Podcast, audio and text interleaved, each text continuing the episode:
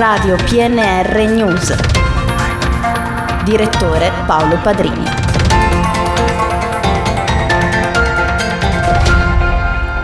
Ben ritrovati al GR locale di Radio PNR, in studio Gianmarco Granata. Apriamo questa edizione con l'economia perché il governatore del Piemonte, Alberto Cirio, ha chiesto al governo di introdurre un tetto al prezzo del gas. Le nostre imprese e le nostre famiglie hanno bisogno di sicurezze e di stabilità, ma se il governo non interverrà subito per sollecitare l'introduzione di un tetto al prezzo del gas, rischiamo un paese non solo in bolletta, ma lasciato al buio nel vero senso della parola. E questo non è ammissibile in un momento che invece è determinante per la ripresa della nostra economia. Passiamo alla cronaca perché il 21enne arrestato a Milano con l'accusa di violenza sessuale per aver aggredito quattro donne grazie all'identificazione del monopattino elettrico su cui si spostava, aveva passato dei lunghi periodi anche in provincia di Alessandria. Il modo di agire del 21enne era sempre lo stesso, girava per il centro a bordo di un monopattino, spesso vicino a palestre, poi si avvicinava alle vittime e le molestava. Alla fine scappava a bordo del mezzo per far perdere le proprie tracce. Nella mattinata di ieri sono state inaugurate a Tortona due nuove colonnine per la ricarica dei veicoli elettrici in città, installate dalla società Simecom, una nel parcheggio in piazza Brigata Alpina Taurinese, l'altra nella centrale piazza Antico Borgo del Loreto.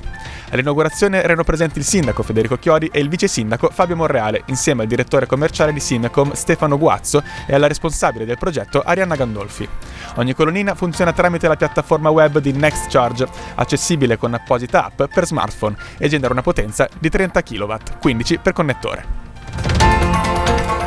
L'avvocato Claudio Falletti, difensore di Federico Negri, il giovane di Pozzolo Formigaro arrestato in India, ha aggiornato in merito alle condizioni del giovane.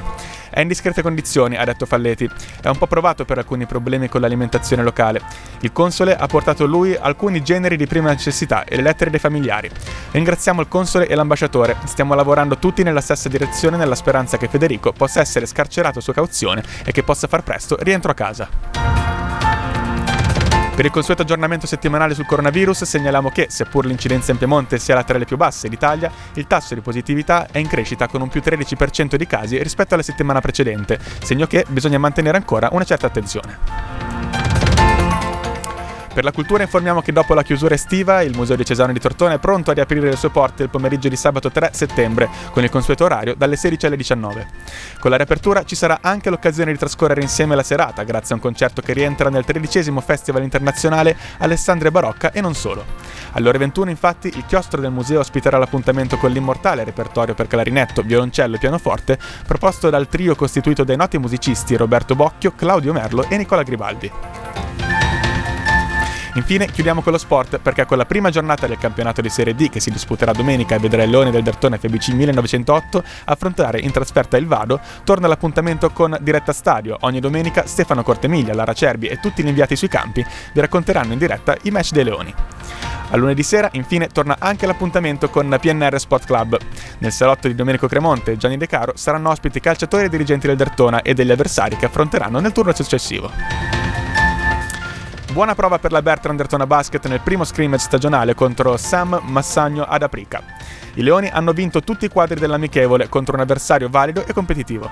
La squadra ora scenderà nuovamente in campo domenica alle ore 19 a, Scan- a Scandiano contro la 1 Hotels Reggio Emilia.